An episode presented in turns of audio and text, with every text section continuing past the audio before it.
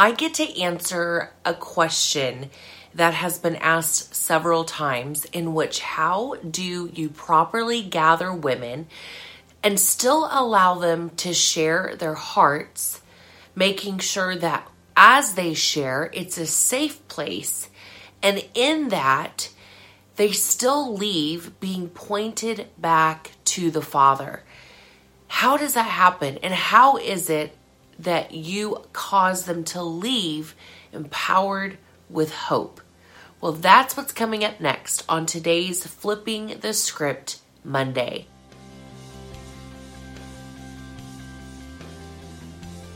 Welcome to Let's Talk with Teresa Ann. I am your host and so grateful that you are joining me on today's Flipping the Script Monday. Now, this show, if this is your first time joining me, it is all about shifting perspective or as I would call flipping the script. Not just seeing with an optimistic attitude, but seeing everything with abundance. No longer making decisions from a place of lack, but now seeing everything from the place of abundance. So if you haven't yet already, thank you for subscribing to my YouTube channel and my podcast. And more than anything, your reviews, your comments, your feedback is so helpful. And with the reviews, it causes us to have a greater reach. So, how do you properly gather? Well, first of all, you want to make sure you set the standards of even your invitation. So, when you send out an invite, whether it's through a text or maybe through an email, in person, that you set the expectations of before you come. Be expectant, not of what the night's going to bring, but of what God is going to do that night. That they would have an expectant heart of Him. And that in that, this is how to be expectant. Praise Him and thank Him for all that He has done. So, in the gathering, before they even gather, there is an invitation. And so, even in the invitation, it's so important to be intentional. And that when you do invite them, whether it's in person or through a text or even through a message, that it is so evident of why we are gathering together. Now, your gathering may be um, something that's really casual, Whereas something like mine, I have a life group and it's called Daughters of the King. And the whole purpose of Daughters of the King is to reveal God's royalty in the midst of peasantry. In other words, revealing God's kingdom as his daughters in this world. How? By being kind to the unkind, by seeing even our workplace, our homes as a mission field. Because when we go in with intention and with intentionality, things change, our perspective shifts. So, with that, with the invitation, as you gather women, just be so real and say, look, all of us have a responsibility and we are all going to have an expectation of the Father. That I don't want you to have an expectation of what the night will bring because all of us have our own perspective of what a gathering is going to look like or feel like based on most of the time past experiences. And so we want to make sure we get all of that out of the way and in the invite that we just say be expectant of the Father. And this is how you can do that before you come, just be praising Him and thanking Him for all that He is and all that He has done. And then suddenly their awareness before even walking in the door is being expectant of His Spirit. Not only to be present, because He's always present with us, but that we would be so aware of His presence. And in doing so, you create this I don't even, I don't even like to say create, but you foster an environment in which they know that they have a responsibility in getting to refresh others because there's a promise. In Proverbs 11:25 it says, "Those who refresh others will themselves be refreshed." So as we refresh and encourage others, it's automatically by default taking place in our own lives by the Spirit of God. And I just love that. It's a law of giving. Well, in that, when you fellowship like we do, when we fellowship, we fellowship for a good 30 to 40 minutes, depending on, you know, how many people are showing up. And then we immediately gather everybody in one particular room. And as we gather, we pray and we just say, Father, we want you to be a part of every single moment of our conversations tonight. Whether it is with testimonies or that we are so mindful, God, of you. And in that, we'll be mindful of others. We'll be considerate of others when we're mindful of Him. And then as after we pray, then I just say, "Listen, ladies, I want to say thank you so much for taking time out of your night or out of your day to come here. You could be anywhere, but you decided to be here tonight with all of us." And so with that, I want you to know that this is a safe place. This is a safe place for you to gather this is a safe place for you to share whatever is on your heart, your testimony, your story, maybe what you're going through right now.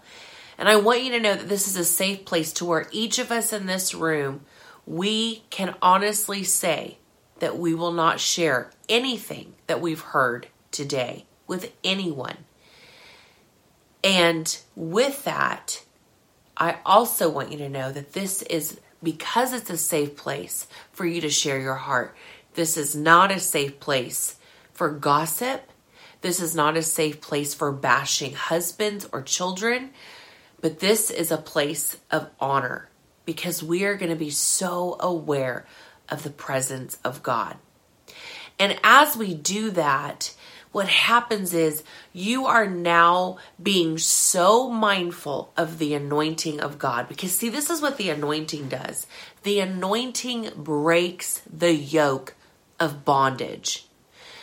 The anointing is what we need. The anointing is what sets the atmosphere. You and I do not set an atmosphere.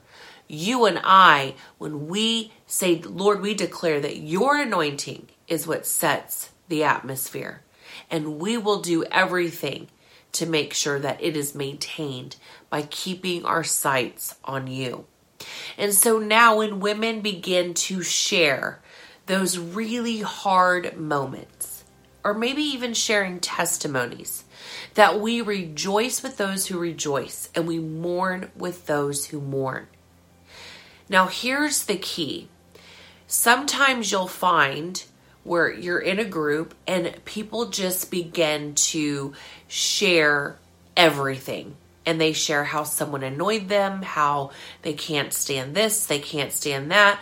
Oh my gosh, they had such an awful day with customer service. I mean, you could list all of the potential things that could be talked about in a negative light. Here's another key thing to remember if you are going to do what's called an icebreaker, where you're asking a question, make sure that as you ask the question, that it's not a question that's going to lead people to automatically go into the negative. For instance, here's a question that can suck the life out of people. What is your biggest pet peeve? Well, obviously, what's going to happen when you ask that question? It's a trigger question. You immediately bring to mind in them who just ticked them off, why it ticked him off, and why it's such a pet peeve. So, in that, it's wise to know what question should I ask that would actually stir refreshment and encouragement to everyone here. Obviously, we don't want to suppress things because as the ugly stuff comes out, it's just the impurities. It's the stuff that God's wanting to highlight so that they can get it out of them and he can replace it with who he is. So we don't want to be scared either of those things because that's deliverance can be taking place in that moment. And again, it's the anointing that breaks the yoke of bondage. So it's just like when you pop a pimple, the infection has to come out for there to be healing. And so often we try to suppress those things that are being shared because it just it it feels like too much. However, when we set the precedence, God, you have your way. Thank you, Lord, that you clean up any messes because we don't want anyone to leave here with vomit all over them. We want them to leave with hope in you, not just hope for the future, but hope in you who holds the future. So, with that, when we gather women or even men, that we make sure that we allow the Holy Spirit to cover each moment before anyone leaves. Because again, it would be as though we're in surgery, we get cut open, the wound is exposed, but then the surgeon pulls the pulls all the infection out but doesn't suture us back up. We do not want people leaving opened up to inf- even more infection. What we want to do is say, okay, Holy Spirit, thank you that I'll just say a name. Thank you, Lord, that Marjorie, that she shared tonight and Father, I ask you to go back into those places that were once broken. And Father, you go back to those moments, those places, in Jesus' name, and you make her whole again in the name of Jesus. And in that, we cover the facts now with the truth of God. So, if, for instance, someone has struggled with alcohol, and they have confessed that they're an alcoholic, or maybe they confess that they have ADD, or maybe they confess that they have ADHD, or maybe they confess that they have bipolar, or maybe they confess that they have depression, or so what we say is, okay, that's what's been diagnosed over you. And yes, you may be taking medication, and yes, you may be going to therapy, and that's good. And now, what we declare in Jesus' name is the truth. That as you walk out the process of your healing, I'm going to speak truth over you. That you are a daughter of the Most High God. That you are not your diagnosis. That you are not your struggle. You are not an alcoholic. You are a daughter of the Most High God that has struggled with alcohol, but now the Christ in you is now the one who alcohol has to struggle with in the name of Jesus. You are not a drug addict. You are a daughter. You are a son of the Most High God. You were created for signs, for wonders, and miracles. You are a masterpiece. You are not a mistake, no matter how you were conceived. You were fearfully and wonderfully made by Almighty God. He knew you before you were formed in your mother's womb. You are above and not beneath your circumstances. You are the head and not the tail in the name of Jesus. You are the lender no longer the borrower. You are not an addict. The only thing you are is an addict after God. That you are one who is the apple of his eye. And this is what we get to do, you all, in these gatherings, is we get to speak truth to the facts. So that as the women leave or as the men leave your group, they are not leaving more hopeless and more defeated, but they are leaving more empowered, more filled with hope not just in their circumstances and in who they are, but in who He is. Because the only way they and us are going to get to know who we really are is when we get to know who He really is. As we get to know who our Father is, in that relationship, as we are intimate with Him, our identity comes alive in us. Thank you so much again for your time in tuning in to Let's Talk with Teresa Ann on this Flipping the Script Monday. Remember what this show is all about bold inspiration, revealing God's goodness. Thank you all so much for joining us today on Let's Talk with Teresa Ann. And be sure to go and subscribe, write a review, and if you really enjoyed this episode, please feel free to share it with your friends and family.